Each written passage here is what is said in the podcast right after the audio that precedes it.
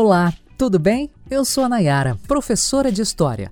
O tema de hoje é República Velha, que vai de 1889 a 1930. Vamos falar da República da Espada, dos símbolos republicanos, das revoltas e da República Oligárquica. Todos esses assuntos estão dentro da República Velha.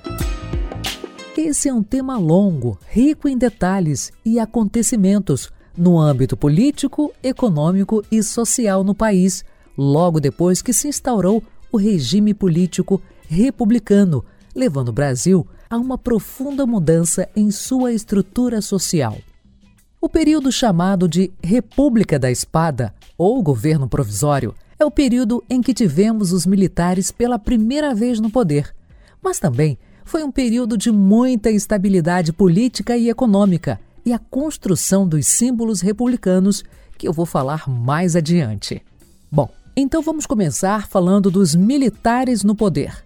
Eles foram, primeiro, o Marechal Deodoro da Fonseca, um governante autoritário que aboliu o poder moderador e sofreu a primeira revolta da Armada.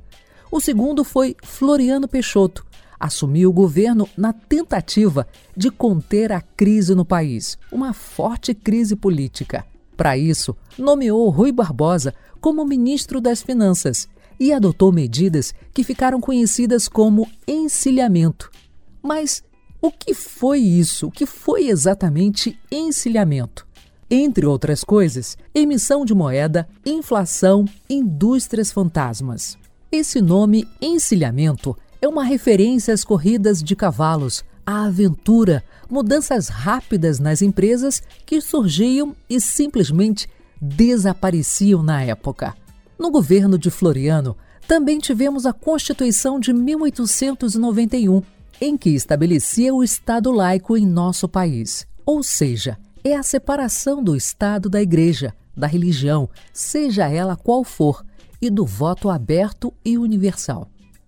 Agora, vamos falar dos símbolos republicanos.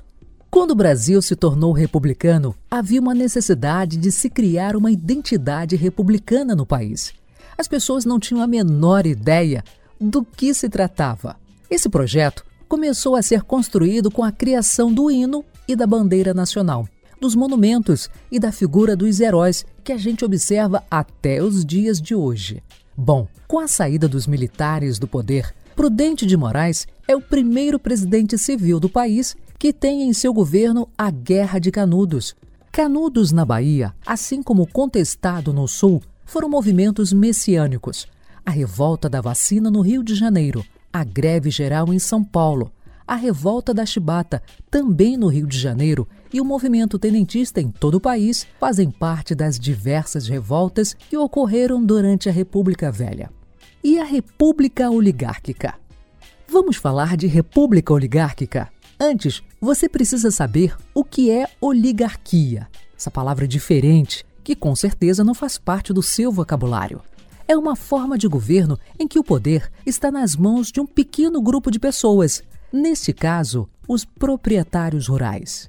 Durante a República Oligárquica, a gente observa um processo eleitoral manipulado uma instabilidade política, o voto de cabresto e a forte presença do coronelismo. É interessante se observar que o coronelismo no Nordeste utiliza o cangaço rural para agir nas disputas políticas. Neste cenário, o presidente Campos Salles assume o poder e renegocia as dívidas do país, política econômica conhecida como Founding Law. Em seu governo, passamos a conhecer a política dos governadores, acordo entre governo federal e estadual na alternância de governo. Esse acordo dá origem ao que ficou conhecido como política café com leite, entre São Paulo, rico produtor de café, e Minas Gerais, produtor de leite, com forte força eleitoral. O clientelismo também foi uma característica do governo de Campos Salles, as trocas de favores políticos entre presidente, governadores e coronéis foram intensas.